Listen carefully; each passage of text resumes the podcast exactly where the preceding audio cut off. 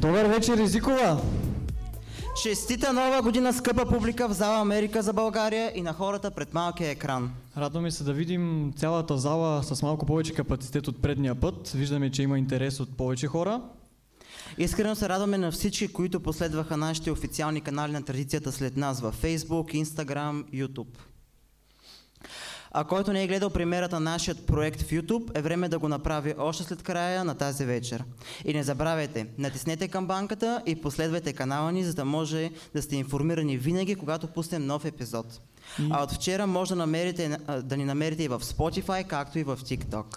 И да започнем малко по-съществено. Може би, както всички, ние започваме тази година с много вълнение, с много подаръци, може би от вече изминалите празници, с късмети, с а, абсолютно всичко. Абсолютно всичко. И още, още ми е празнично на мен. На вас празнично ли ви е? Да. Празнично. Абе, Данчо, как няма да ти празнично? Та то до при няколко дена пирувахме и празнувахме. Е, нормално. Аз от 24 декември ставам, ставам, после сядам на маста. Ставам от маста, лягам. Ставам после от леглото, пак на маста и само сърми, боб, чушки, боб, сърми, чушки, всичко, мусаки. И нищо, че е постно, аз ям и мусака. А, нали, това е тайна сега. И кисело зеле, много обичам кисело зеле, ама, абе, всякакви костотийки. Абе, по коледа е много вкусни трапези правят. Тази година, уважаеми зрители, сме ви подготвили много интересни срещи, вълнуващи гости, любопитни теми, много музика, танци и настроение. Настанявайте се удобно, започваме. Така, а, минаха най-хубавите и уютни коледни празници, а, обаче нека сега да разкажем малко интересни а, новини около коледа в целия свят, които се случиха. Отправяме поглед към Лондон. През миналата година англичаните се простиха с кралица Елизабет II. От 1957 година неизменно тя поздравяваше своите поданици с Мери Крисмас, с което печелеше любовта и симпатиите на милиони по целия свят. Тази година традиционното коледно обращение на крал Чарлз бе най-гледаното събитие в историята на кралството. И друго събитие беше едно от най-гледаните световното. Естествено. как? Естествено, нали? Сега, Меси го спечели, Бапе беше малко тъжен, за разлика от това, няколко дни по-късно той празнува рождения си ден, а няколко дни по-късно след неговия рожден ден празнува рождения ден на брат. Така че то какво да му е тъжно? То покрай коледа, рожден ден, едно световно, няма нищо. А сега нека обърнем малко внимание и на България и юбилейното 20-то издание на българската коледа, което събра вече над близо 3 милиона лева. Инициативата се провежда под патронажа на президента Румен Радев, а през миналата 2022 година инициативата бе посветена на деца с редки генетични заболявания.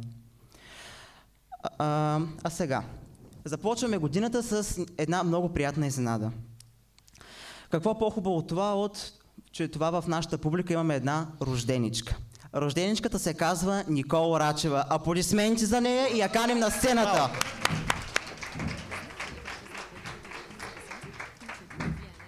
Имаме един малък подарък за нея.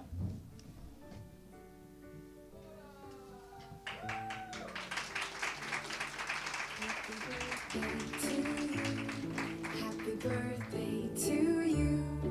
Happy birthday, happy birthday, happy birthday to you.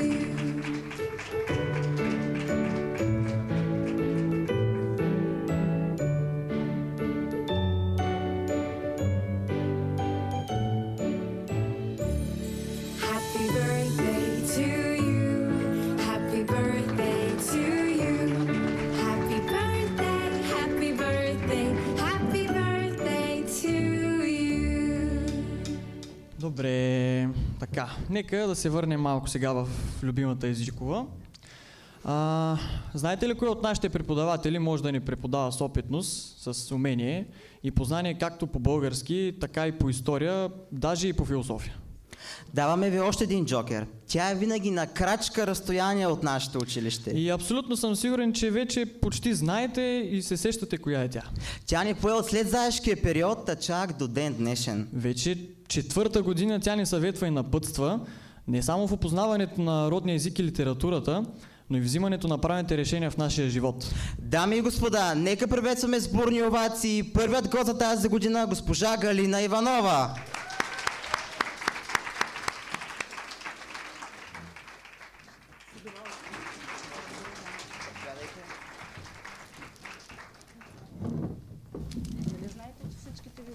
Цветя са на прозорца. Включително и на 12-я азалията. Еми, Помните ли? Те някои хора всеки ден гледат цветята ви там на... Знам, знам.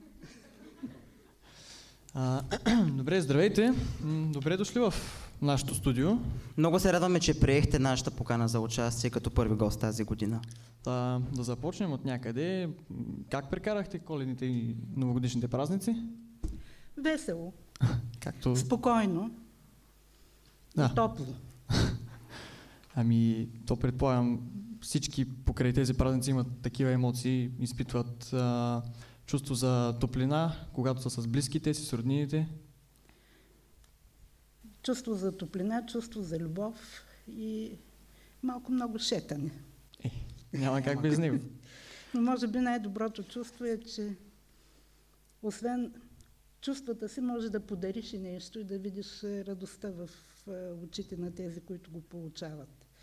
И разбира се, колкото по-удохотворено, а не материално е това нещо, толкова по-добре. Тук сме ви подготвили една, Една баница баничка, с типична. късмети. Нека да видим какъв късмет ще ви се падне на вас и после ние ще изтеглим. Добре. Е, това се хареса.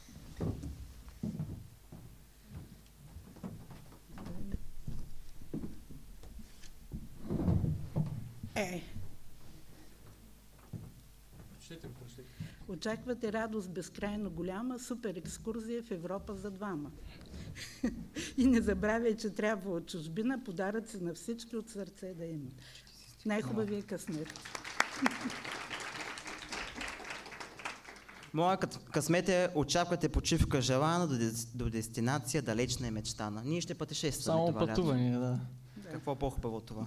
Очаквате велики дела, в годишника ще ти е отредена цяла глава. Е, Дай Боже. интересно. Дай Е, Боже. Данчо, ти си го заслужил. Ще видим. Ще видим в края на годината. Добре. А, да ви зададем малко така а, от първите въпроси. М, как българинът разбира тези най-семейни празници от годината и кое ни обединява в тези свети празници на Рождество Христово и Нова година? Вярата или по-скоро семейните традиции? А, В днешно време ми се струва, че, че обществото, както за всяко нещо е разделено на две, е разделено и по отношение на празниците. Е, За една, може би много малка част от а, хората, коледа или Рождество Христово е свързано с един наистина духовен празник, раждането на живия Бог на любовта, на доброто и ако щете на вечния живот. За повечето хора, разбира се, е трапезата. Да. И аз съм ви казвала и в клас, че най-ме е смешно, когато чуя някой, който се има за интелигентен, да казва, че коледа идва от коля прасето. нали, което си е наистина жалко.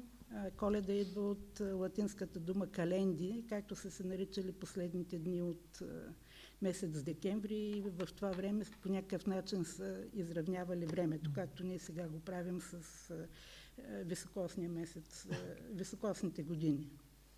А, така че този празник поначало е Корените му се крият в дълбините на времето и винаги е бил натоварен с много дълбока символика и много дълбок смисъл, свързани с победата на светлината над мрака, на доброто над злото.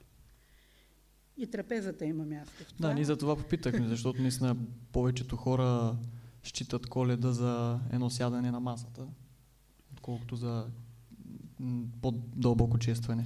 Според обичаите на нашите деди, е, всяко ястие на масата, тяхната поредност е, е криело дълбока символика. За съжаление, ние това нещо сме го загубили и сякаш не искаме да си го припомним или да го научим наново. Аз си мисля, че винаги би трябвало да можем да се връщаме към корените си, защото те винаги ще ни държат изправени, а не преведени в органите на днешното време. А какъв е споменът ви за тези дни във вашето детство? Как прекарвахте коледа, нова година? Има ли, имаше ли нещо? Ами в моето детство аз както съм казвала, че нашата гимназия е разположила живота си в рамките на три века, аз също съм имала възможност да и имам възможност да общувам с хора, които са живели в 19, 20 и сега 21 век. А, моята баба, вие знаете, аз често ви говоря за нея, тя е родена края на 19 век и пазеше всички традиции, християнски, езически и селски, каквито искате.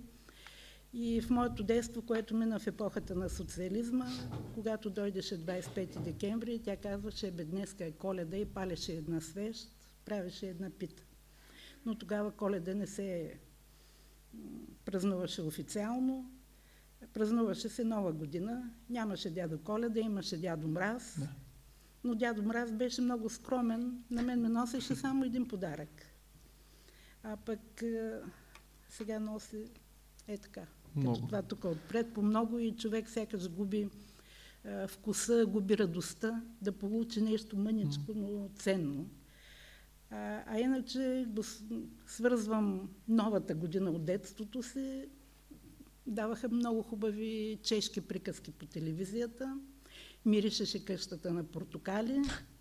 Баба и мама правеха кори за баклава и аз ги носех да съхнат. На леглата бяха послани вестници. Като сложиш кората върху вестника, кората е добра, ако може да се виждат буквите през нея. М. Става, ставаше страхотна баклава. А чисто като детско забавление, а, игри в снега, парзаляне, О, това сега вече няма такива зими. Тоест, няк няма. Няма. Като ходих на училище, се движах като в тунел. Снега беше над мен. Всеки ден ходихме да се парзаляме. Знам, като съм се връщала от парзалката, така съм замръзнала, е, че плача от болка. Болят ме ръцете, краката и майка ми слагаше ръцете ми под мишниците си, за да ги стопли. Не знам дали знаете, ако изтинали ръце и крака ги стоплите с гореща вода, боли още повече. Да. Трябва човешка топлина. И много странно бе, тогава не се разболявахме. Като знам колко извинителни бележки приемам и колко празни места има по чиновете, ние по цял ден бяхме на студа, нищо ни нямаше. Имахме имунитет явно. Днеска цял ден по тениска и вчера. А, добре да ви питаме от кога идва тази насоченост към предмета, който преподавате към българския и към литературата? Не знам. Ами аз бях на 5 години, като станах редовен член на библиотеката в Свищов. И там се ми висеше портрета на дете, прочело най-много книги. Може би по наше време нямаше и други, кой знае какви забавления. Да. Бях в трети клас, когато дома купиха телевизор. Значи до тогава е имало само книги за забавление. И наистина книгите, как да ви кажа, по това време, като няма информация, няма, няма какво да ти вземе вниманието, те ти дават някаква представа за света. И помня вкъщи имахме всички томове, вие не ги знаете, кратка българска енциклопедия. Тя беше с едни много хубави карти, с цветни снимки на екзотични животни и като няма какво да правя, четях и тях. Та научих половината енциклопедия, още бях много малка. Но времената бяха други. Е, Тази информация, която вие имате сега, ние, да. ние нямахме. Сега всичко е достъпно. На един клик. На един Да. клик разстояние. Точно как нашия подкаст. Да. А, добре. Ако можехте да промените нещо, за да се научава по-интересно учебния материал и урокът, какво би било? По литература ли? Да. И, и по И по български. български. Ами, аз е, съм го казвала много пъти. На първо място бих променила тотално учебната програма. Защото тази учебна програма, по която учите вие, а, според мен ви лишава от един реален поглед върху българската литература. Това, което е в 11 и 12 клас да се учи по теми, без да сте взели, например, целият роман по Дигото, да сте взели в 10 клас две глави Да. от него. Това за мен е просто, пак казвам, прерязване на родовия корен. Според мен литературата трябва да се изучава хронологично. Часовете по български литература трябва да бъдат отделени, а не когато учителя да прецени кога да кара български, кога литература, трябва да регламентирано да бъдат разделени. И разбира се, часовете трябва да бъдат повече. Не може тия автори да се изучат задълбочено, вие да правите проекти, да правим някакви, примерно, театрални постановки, каквито сме правили по-рано. Ние сме разигравали и Подигото, разигравали сме и Йовков. Проекти са представили класовете по цяла седмица. А сега с 3 часа кога? Като знаем, че идва и матура. Еми, няма. Реално това, което бихте могли вие сами да потърсите, да разработите, да представите, а, ние нямаме време за това. И затова аз ви пея по цял час. А, някога посещавали сте курсове специално свързани с български и литературата? О, Мисля за вид обучение. мога да ви представя и такъв сноп от сертификати. Всякакви съм. Участвала съм и в курс за писане за задачи за матура, тестове задачи за матура, за проверки на матура, за проекто базирано обучение, бе, за какво ли не. А в чужбина? Някакви В чужбина, да. Два пъти съм участвала самостоятелно. Сега се нарича Еразъм Плюс. Тогава се наричаше Коменски. Първия път бях на посещение в Австрия, в град Линц, където ни запознаха с една електронна система за обучение Moodle, която правеше тогава и първите си крачки в България, специално в Нов Български университет. И това е подобно на вашия Teams сега. Да. Но тук ви говоря преди 12 или 13 години. И бях много впечатлена от е, училищата, които посещавахме, от е, взаимовръзките между училищата е, и това, на което ние казваме сега регионален инспекторат, е, фактически при тях е някакво обединение, не обединение, а някаква служба по-скоро към Министерството на просветата, което подпомага учителите и учениците. И, например, ако на мен ми трябва някаква хубава презентация или филм, или трябва да ми се изрежат части от филми, за да ви ги покажа по определена тема, давам се заявката там, те ми го правят и ми го пращат. След това го споделяме с други колеги. А, За съжаление, при нас тази работа я няма. Ние не умеем да работим в общност. Всеки работи за себе си и си го пази. Вие сте възпитаник на нашата гимназия. И какви са били методите на възпитание в немската гимназия, когато сте били ученичка? Еми, строги бяха. По-различни. Много. Строги бяха, но те бяха строги и в цяла България. Не е било при нас някакво изключение. Е, може би хубавото по това време беше, че когато има правилник, всеки знае, че трябва да го изпълнява. И че неизпълнението на правилника води до съответните последици. И може би много от, малко се науч... от малки се научихме, че трябва да се изпълняваме отговорно задълженията и да не се опитваме да шикалкавим. М. На мен ми се струва, че на вас а, днес ви е по-трудно, тъй като вие знаете, че има правилници, но знаете, че можете да ги заобикаляте, да правите каквото искате. И в един момент минавате някакви граници, или говоря общо. И за съжаление, ако в училище преминаването на такива граници не е кой знае колко фатално, в живота няма прошка. И ако човек не се е научил да изпълнява това, което е закон, защото закона, знаем, закона е правилника, той регулира, за да бъдат хармонични обществените отношения. Ако ние не се изпълняваме за- задълженията, не бива да се очудваме защо живеем в едно общество на хаос.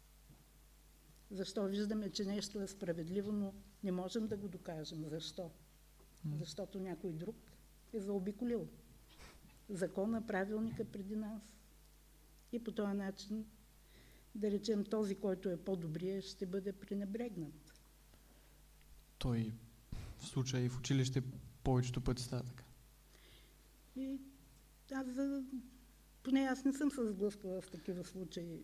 Еми, защото ние гледаме, но- примерно, от ученическа гледна точка, хората, които не полагат толкова старание или опитват да а, пренебрегнат часа на учителя, повечето пъти не са забелязани, докато хората, които може само една дума да си кажат по време на час, иначе мълчат през цялото време, биват увиквани.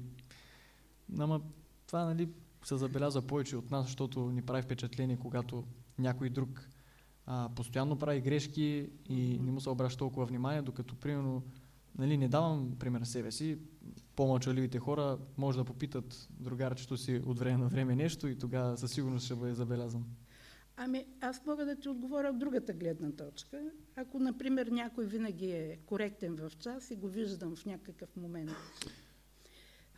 не ме слуша, аз му правя моментално забележка, а на друг човек, който наистина знаем кои спят в часовете, работят с телефона под чина и така нататък, правила съм забележки, има хора от 9 до 12 клас.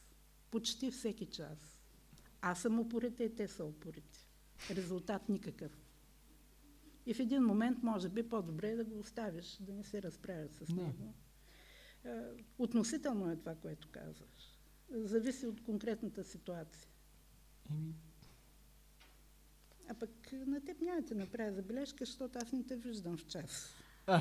Не, не, че не си в часа, а просто се криеш зад е, еми хората пред пред теб. мен са Да, по-високи. Да. А, Се вижда. И си избрал много стратегическа Ами аз позиция. бях седнал от другата страна, ма другара ми ме помоля да се премеса, че му жега до парното. Да. Заради Затова това. пък аз съм на първия чин и се гледаме с госпожата Да. всяка среда по 2 часа. Ужас. Ужас. И днеска пак. Но нека да ни разкажете малко за живота в пансиона. Защото вие сте била на пансион. Как преодоляхте тази рязка промяна от това от родното ви място да се отделите и да заживеете с непознати хора? Ами, за мен си беше абсолютен шок. Защото бяхме 22 момичета в една стая. Момичетата от тая Б клас. Бяхме в стаята с терасата, която е в бетонното здание. Леглата бяха опрени така по двойки и между тях имаше една малка пътечка да се минава. Нямахме гардероби, ами имаше в единия край една голяма стая и в другия още една, цялата с рафтове. И на мен ми беше определен на всяко от момичетата един рафт, примерно и толкова. И там да си наредиш дрехи, каквото имаш. Ние много дрехи нямахме, имахме една униформа, една лятна, една зимна, малко бельо и толкова, то друго нямаше. И аз, за да не бъда до някоя друга девойка, не ги и познавах тогава, си избрах мястото, което е между двата прозореца въгъла.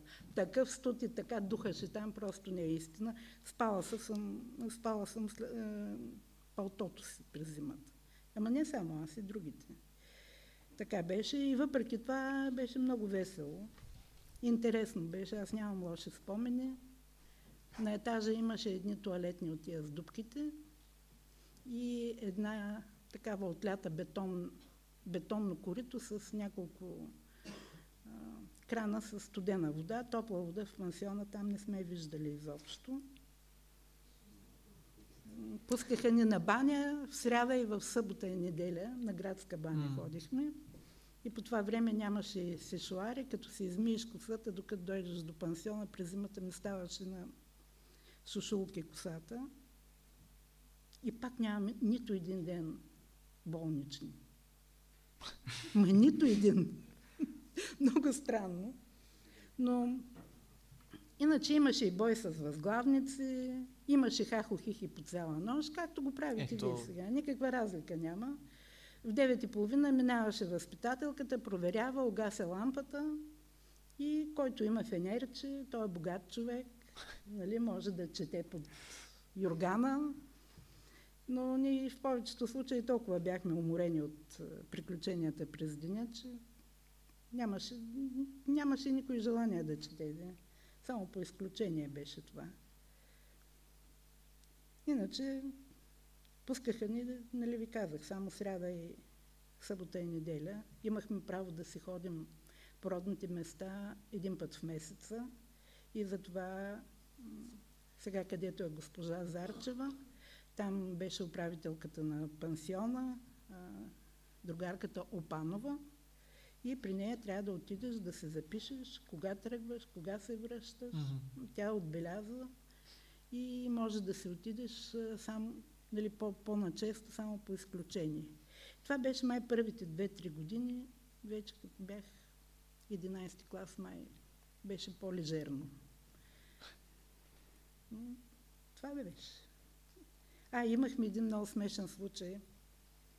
Една възпитателка, маминка и казвахме, и през пролета сме се събрали в парк. Китари, приказки. И тя пристига. Няма да я забравя, спуска се като кралица по стълбата. И, какво правите вие тук? И ние ми, какво да й кажем, какво правим? И тя, о, я, девойките тук, младежите там. И аз по средата. И не раздели момчета от момичета.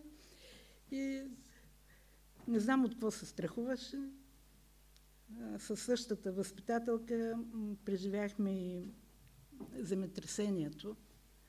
74-та година, мисля, че беше. На 4 март. Бяхме вече в новия пансион. И седма ли? Забравяла съм годината.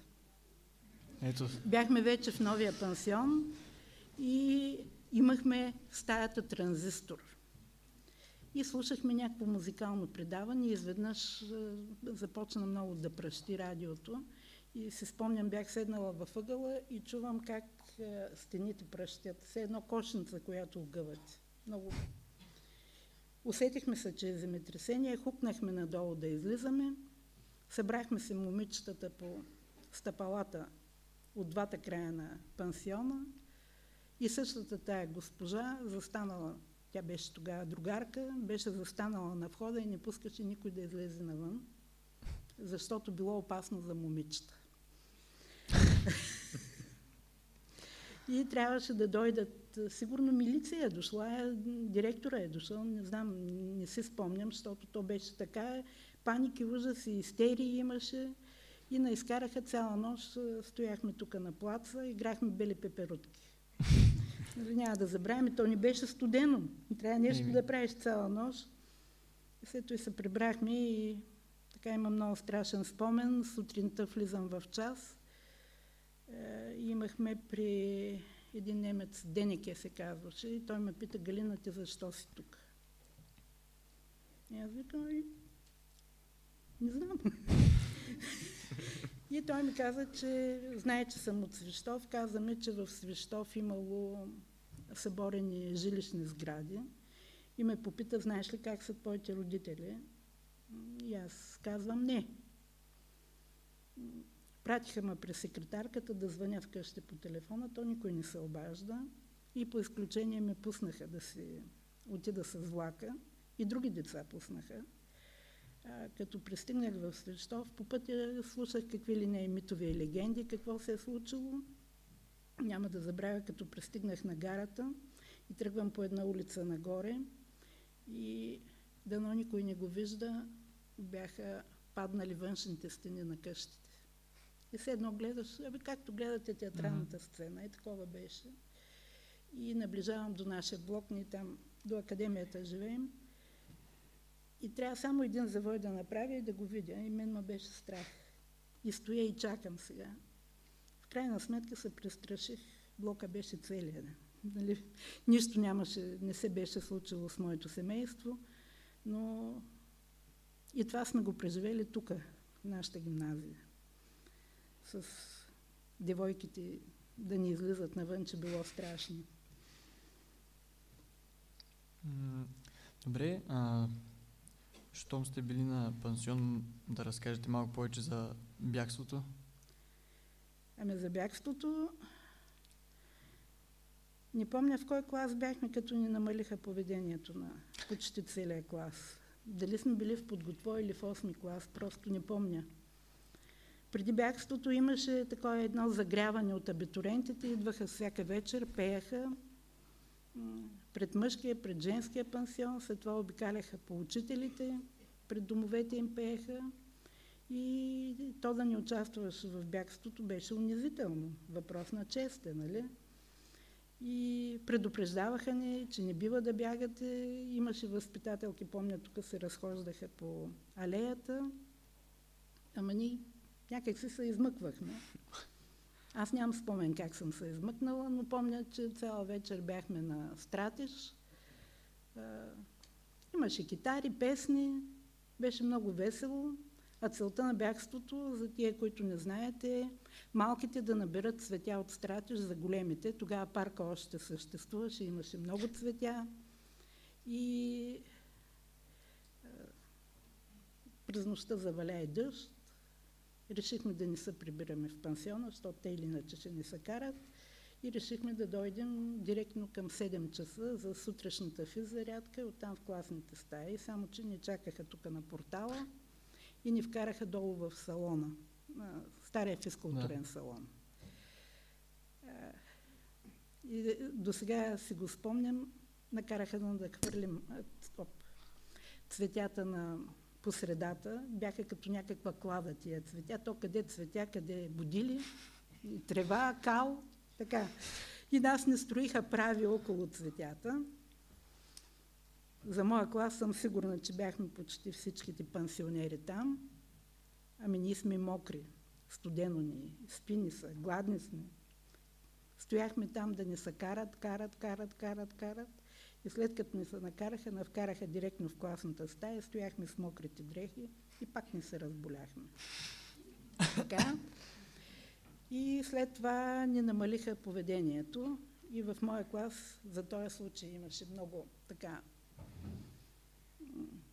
интересен момент, който показва точно това, което аз разбирам под духа на езиковата и за което се пее в клетва. Тъй като на портала бяха хванали само нас от пансиона. Другите от града бяха с нас горе, но те се отидоха по домовете. За тях няма наказание, нали? И когато на съвета ставаше дума кого да предлагат за наказание, пък кой е организатора и така нататък, Большинството от ловчелите от моя клас казаха, ние също бяхме там, ние също трябва да бъдем наказани. Струва ми се, че подобна постъпка днес май много не е възможна. Нали, Ние тая ние рядко срещаме. споделена отговорност.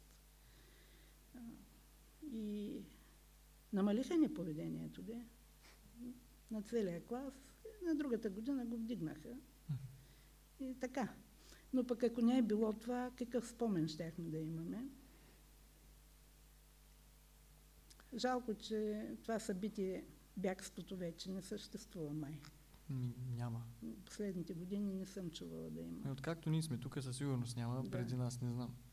Но то вече няма да бъде и бягство. То, то се нарича бягство, защото ти наистина бягаш от пансиона, Да, ти то- нарушаваш правилника, обявяваш се против него, докато сега Да. вие бягате всяка вечер. А, като говорим за спомени, спомняте ли си фестът по това време? Ами по мое време беше фестивал на политическата песен. Така се е казвало. Да.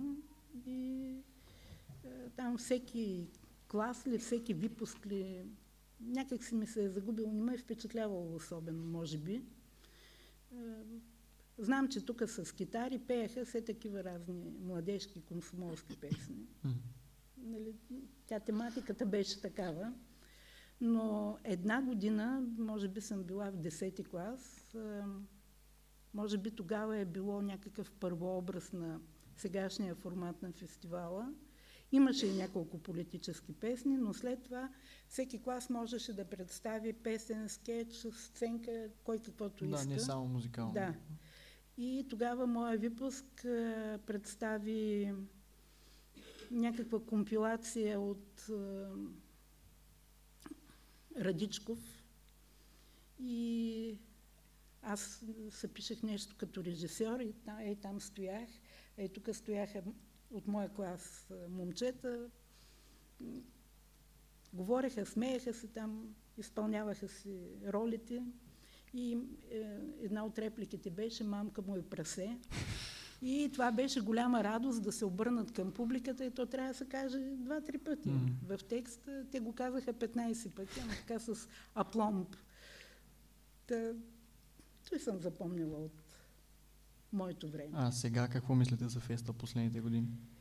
Ами, мисля, че последните години фестивала прилича на един така много добре изработен спектакъл и най-радостното, че той се е чисто ваш, че никой не ви се меси.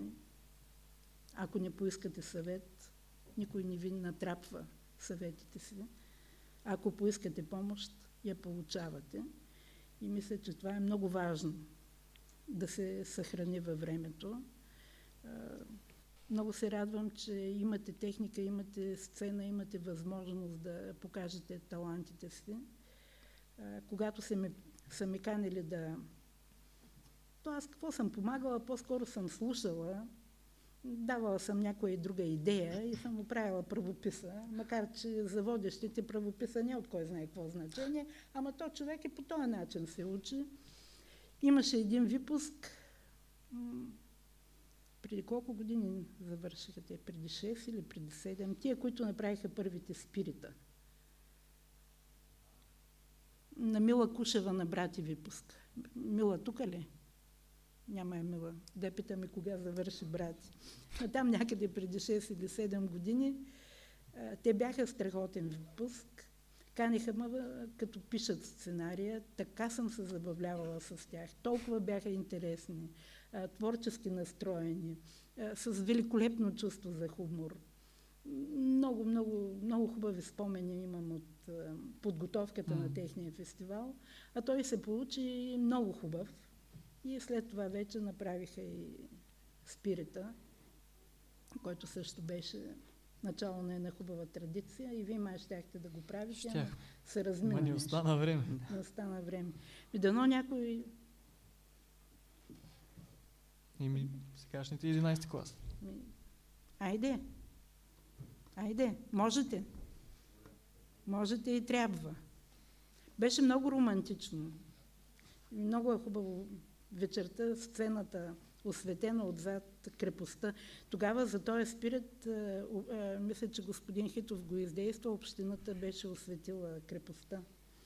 Ми то преди две години, три. Не си спомням колко точно. Пак имаше Тогава, да. на, на дървената сцена. Крепостта мисля, че пак светеше. И ми може, Не си спомням точно, но мисля, че светеше. може да е. И то след това вече нямаше. След това Е, никой те не... с тая пандемия е, много неща се позабравиха, позагубиха. Но е много хубаво пък, че ви държите фронт.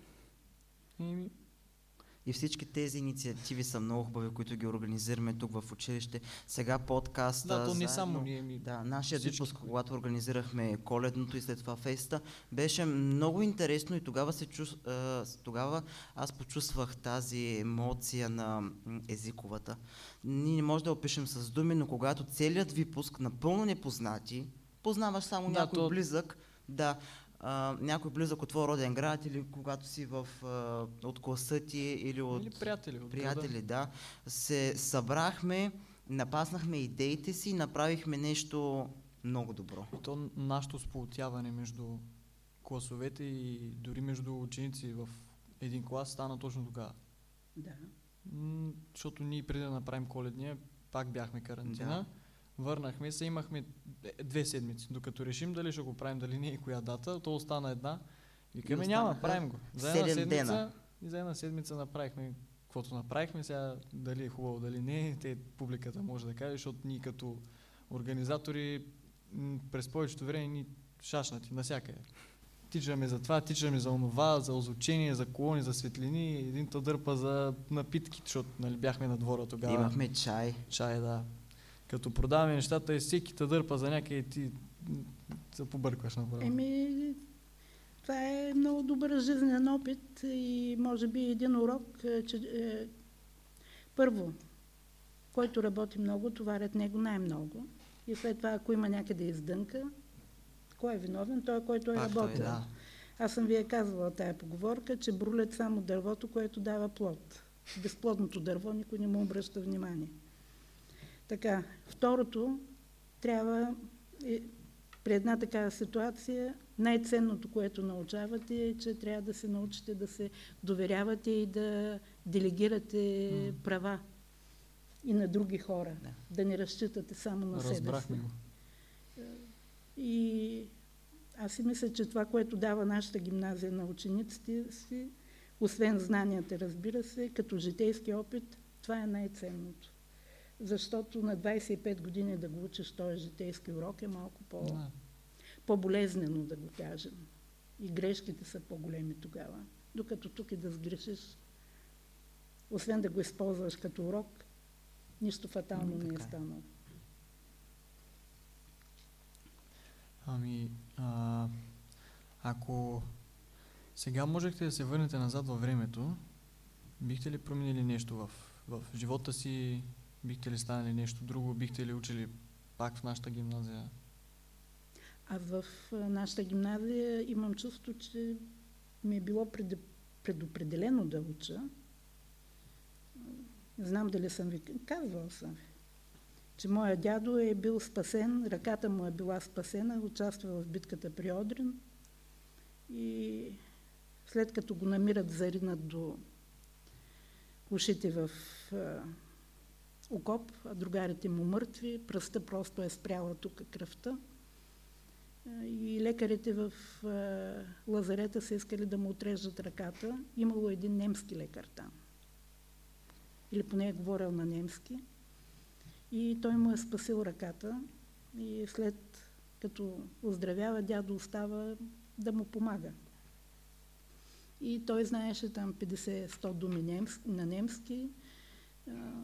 И когато ме приеха, всъщност аз кандидатствах тук и в английската гимназия в Русе. Аз съм родена в Русе. И аз имах желание да уча в английската гимназия в Русе.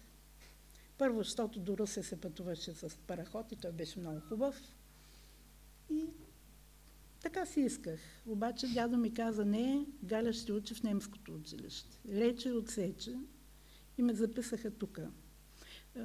По никакъв начин не съжалявам. Аз тогава не съм знаела изобщо каква е гимназията. А, В Свищов, където отраснах, се носеха едни такива слухове. Нали, знаем ги какви са, да не ги казваме тук. И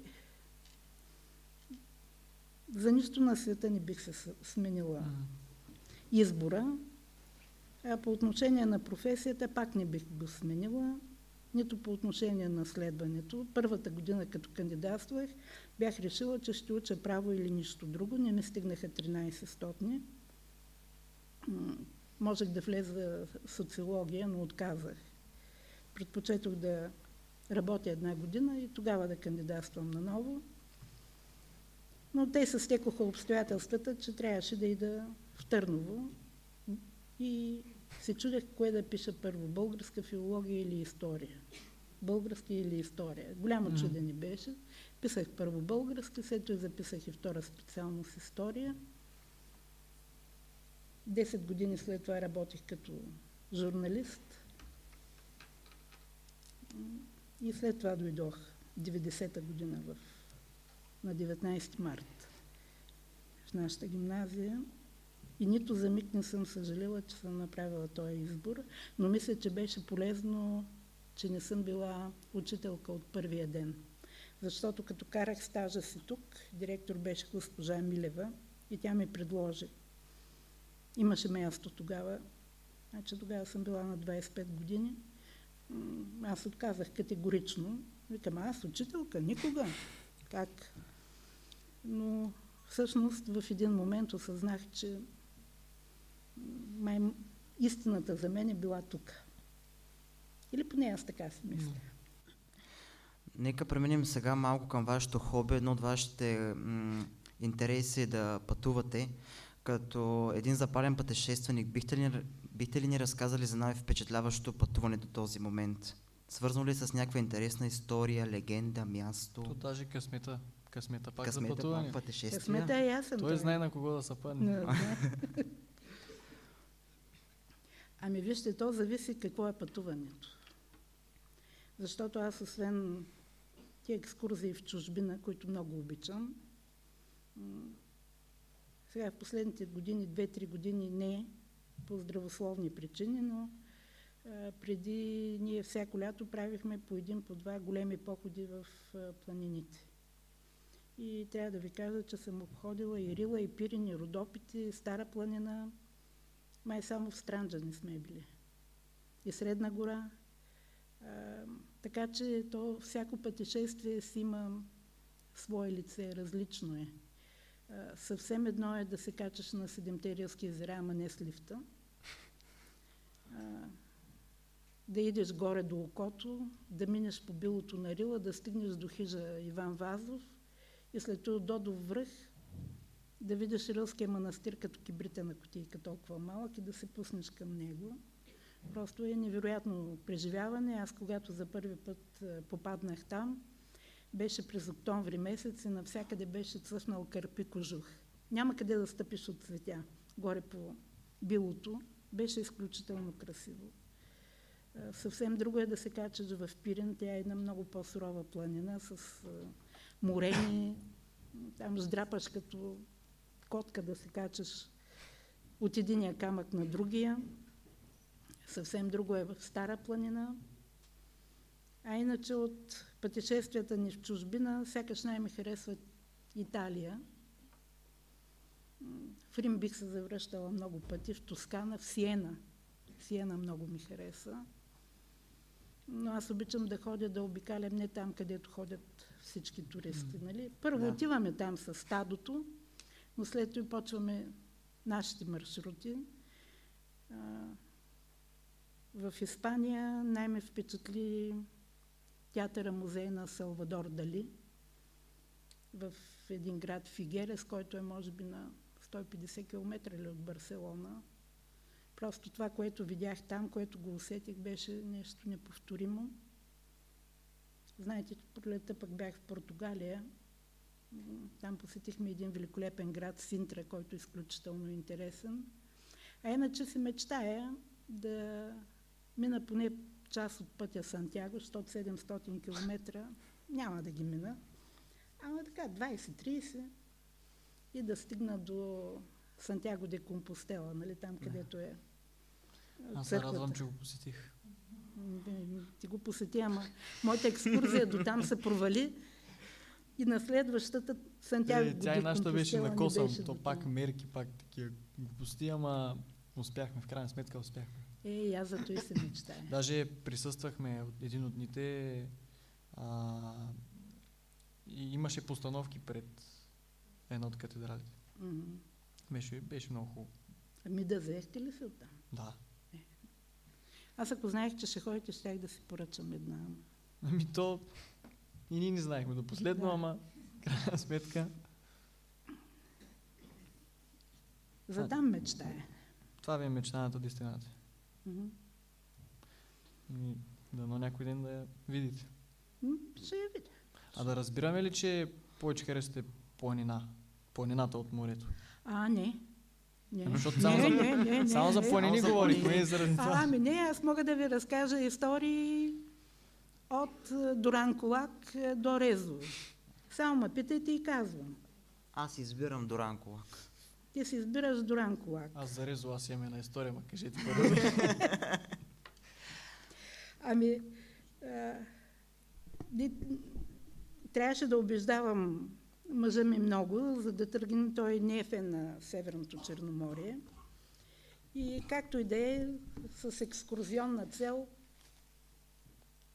стигнахме до Доран Колак, минахме през Яйлата и там си намерихме един къмпинг Космос. И решихме да останем там, за да има време на другия ден да разглеждам. Аз такава смрад в живота си не съм усещала. Не знам там какво се изхвърляше, блата ли имаше наоколо, ама не се стои. И имаше на едно място едни много стари дървета, мъртви, и на тях бяха накацали едни огромни черни птици, не ги знам какви бяха, и издаваха зловещи звуци. И на бърза ръка се тръгнахме от Доран Колак и от към- къмпинг Космос. И продължихме надолу, ходихме на Камен бряг. Там пък имах едно приключение, много странно. Движим се горе по, по скалите, гледаме така надолу, наслаждаваме се на гледката. Пред мен е едно хращче и гледам, че той хращче са клати. Викам, бе, тук има някой заек. Като отворих, тя е на змия вътре. Змията е на една страна, аз на друга. Недобре не затичах към морето. И там имаше, след това при Тюленово имаше едни тръби изкарани с минерална вода. И накрая решихме да спим, да се опънем палатка и да се наслаждаваме на звездите, на морето. Опънахме палатката, седнахме, всичко шест и по едно време първо се чу, че ви един чакал. След това и втори, трети и като почна една опера, имах чувство, че не заобикалят. Не разбрах как прибрахме палатката и газ в Балчик. Та, такива приключения имахме ние по Северното Черноморие. Иначе там много ми хареса, харесаха ми Камчийски пясъци, Крапец, Да. Шкорпиловци, много И хубави плажи. Крапец е да. хубаво. Да. Много хубави и там поне няма такова безумно строителство като на юг. Еми, ние че почнахме с Резово. Отивам, аз съм ходил два пъти. Uh, единия път бях по-малък, примерно при 6-7 години. Другия беше миналата година, защото единия ден ние сме в Приморско и то вали цял ден мрачно времето, не става за плаш. Викаме, ай ще се разходим пак. Отиваме до Резово, слизаме, нали, снимаме с, с турския бряг, с знамената и отстрани има една пътечка, която продължава към, към, тук, към оградите, към Да. Турция. Викаме с мама, айде ще хванем на там да видим до, Пътечката. до къде може да стигнем. Стигаме, вървим, вървим, то е интересно. Се отказваме, ама още, бута на нещо да вървим нататък. И виждам един завой, викам, а, чакай, там ще има нещо. Минавам аз, гледам, една огромна табела е такава, пише преминаването забранено, нали, само за коли на Мевере, там на, на военните, вика, опасно за живота пише. А, викам, дай да се връщаме, няма да стигаме по-нататък. Те се виждаха оградите вече от на, аз съм на ходила по тази пътечка. То Но- камери навсякъде по Ама до дървета. табелата, нали? До табелата. Снимах се на табелата и обратно. До табелата и и там плащето е много хубаво. Да. Но, такова скипрено, М. мъничко. И като погледнеш в профил, има една скала, която прилича на жена, която гледа към турския бряг. Профил на жена. Не съм обръщал А внимание. като си бил в Приморско, ходихте ли в Бегликтаж? Да. Аз приморско хода от 10-11 години, всяка година. Все там. А на устието на Ропотамо? Да. Да. Всичко съм минал там. И на оная църква, дето Да, тръгваш? да. Добре. Там поне съм го обиколил. Аз там го знам по-добре тук от Лугач. Аз ако ида долу на заводски ще се загубя.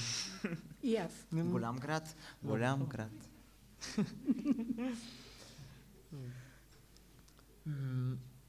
Ами... Давай, давай. айде, Добре. Питайте. Вие имате три прекрасни и много лъчезарни внучки, дано да не объркам имената. Дея, Лея и Елия. Дея, Рея. Арея и Елия. Да. Добре. Кой е най-ценният урок, коя, а, който трябва една баба да даде на своите внуци? Той, ако е само един, много Да. труден отговор. Добре. Кои са? Ами на първо място да обичат семейството си. Защото ако един човек не обича семейството си, ако не цени дома си, той няма да цени самия себе си и живота си. На второ място да бъдат отговорни една към друга и да знаят, че материалното минава и заминава но любовта между хората остава. Макар, че на такива малки деца подобни неща много трудно им се обясняват. Те се обясняват чрез приказки, чрез разкази. Те и трите имаха такъв период, който не иска да им четеш приказки, ами а, разкажи ми история. Както сега на вас да, Да, разказвам да. история, и на тях съм им разказвала истории, и съм им разказвала истории за моите баба, дядо, за майка ми, за бабата и дядото там от другата страна, каквото знам. Интересно им е. Не знам дали ще го помня цял живот, но може би нещо. И най-вероятно ще остане нещо. Ако не е в съзнанието, то в сърцето да остане, може би ще бъде по-важно. А доколко това е... Доколко бабите гледат внуците си? А, аз не, И съм, дядовците. аз не съм от тия баби. Не сте. Не. Защото повечето... Не, не, не, не.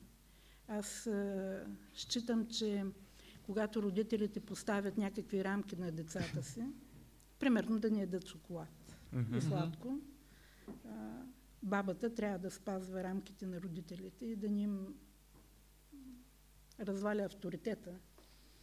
Пък и самата аз считам, че да речем една такава рамка е много полезна.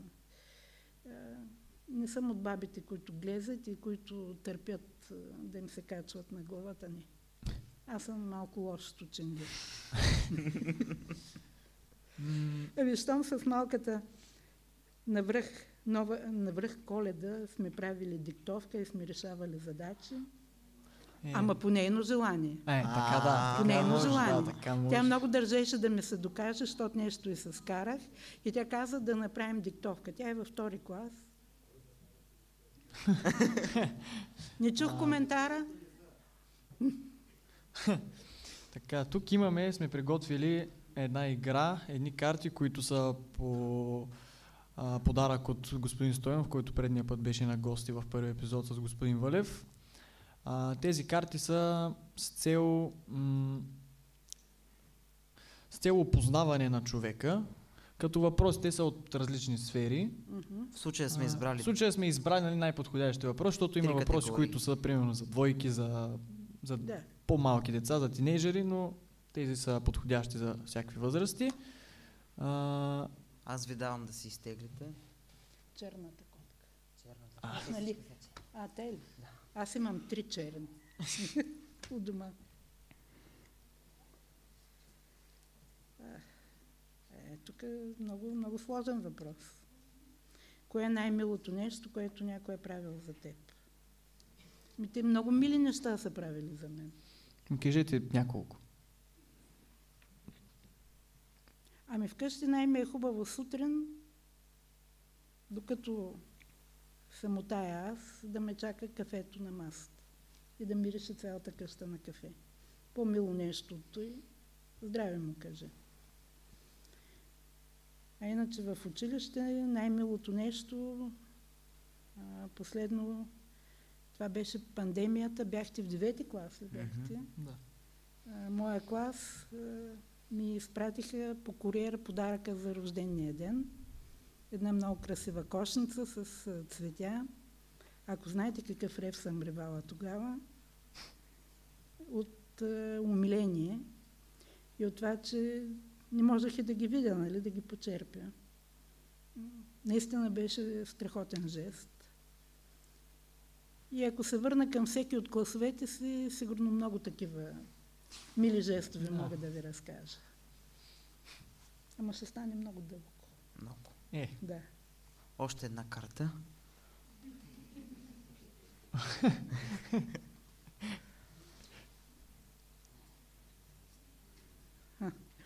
Кои са чертите от, в характера, които мислиш, че успя да запазиш от детството?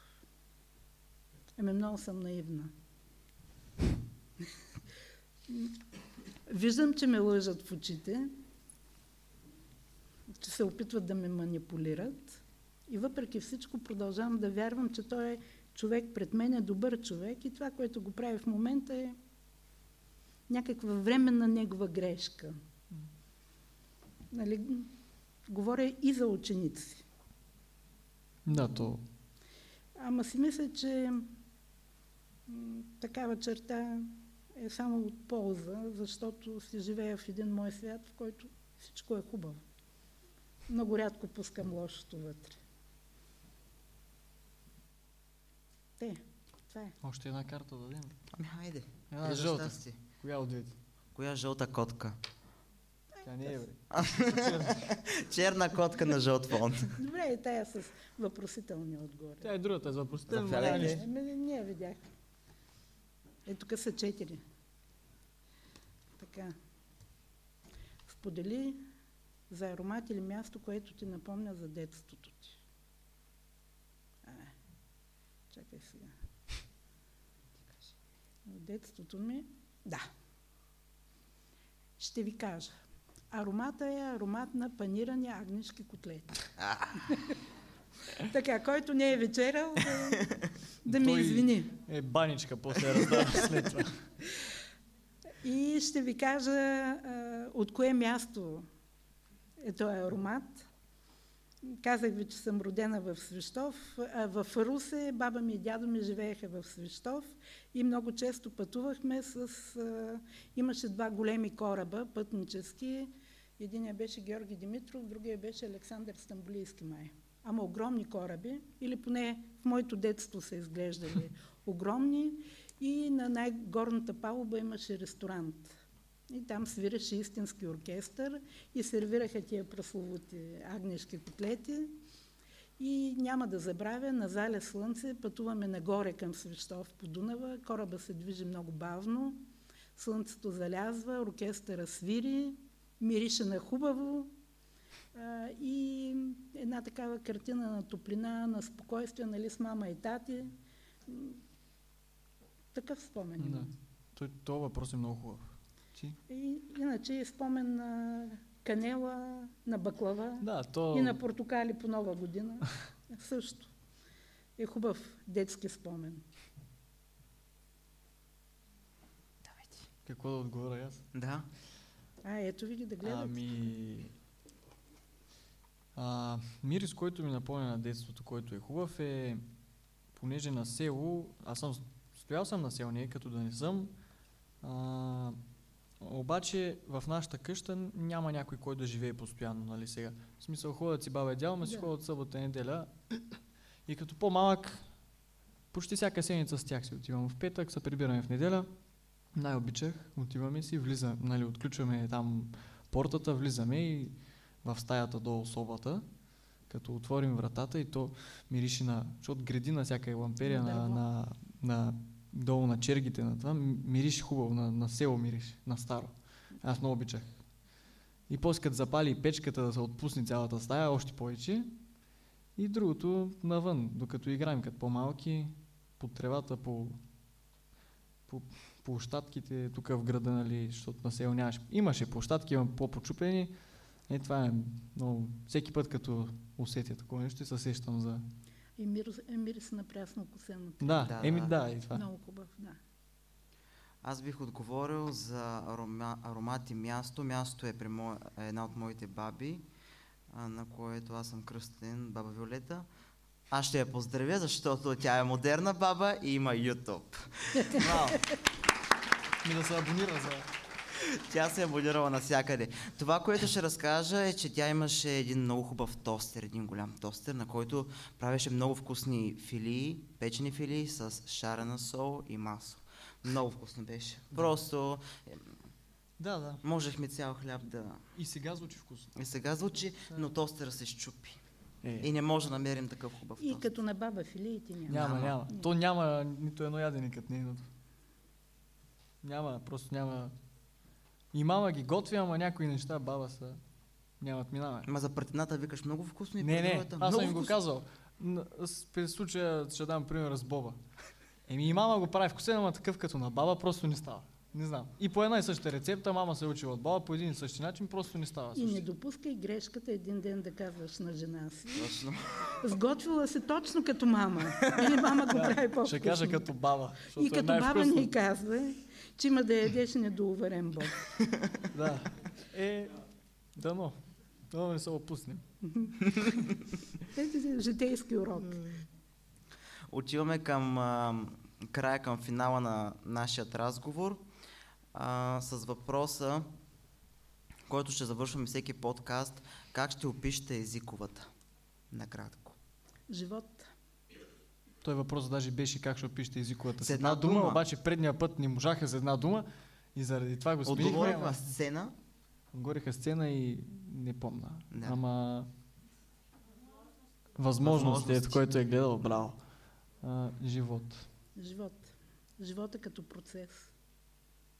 Защото тук влизаш един, излизаш друг. Да. Какво повече от това? И има всичко. И светлина, и мрак, и добро, и лошо. Щастие, ревове, предателства, приятелства. Всичко, Всичко. което го има Да. в живота. За 5 години. Да. А за мен за Е, за вас са много повече. 32 и 5, 37. Та, ние за пет успяхме да научим толкова много неща. За 3. Добре, защото бяхме 3 онлайн. истински години. Да. Ама представяме си за повече. И ни са ще още малко да постоим тук. Ами, Имаш още Да ви 4 пиша по една двойка, да А, повторите 12 Не. клас. аз е с радост ще го повторя. с радост ще го повторя. Ще направим още няколко концерта, още една пиеса, още подкаст, ще участвам, ще Ще вода още направим. без тебе. На времето имаше една девойка, която повтори 11 клас. И тя точно с това се гордееше и казваше, е, аз пък съм била 6 години в езиковата. Еми ето. Няма проблем. Мога да съдействам. А, не, няма да Не, пробваме, ама... Ами, благодарим за всички тези изчерпателни отговори. Благодарим, че приехте нашата покана за участие. А, Това беше всичко за тази вечер, уважаема публика. Благодарим, че има такъв голям интерес от вас, от а, млади дейни ученици, които а, ни подкрепят морално и благодарим, че последвате всички социални мрежи и помагате по този начин ние да рекламираме това, което правим.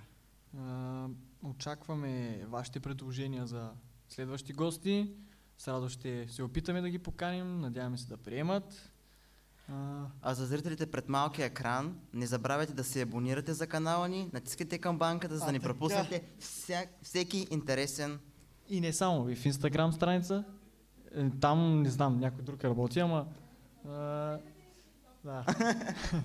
Довиждане до следващата сряда.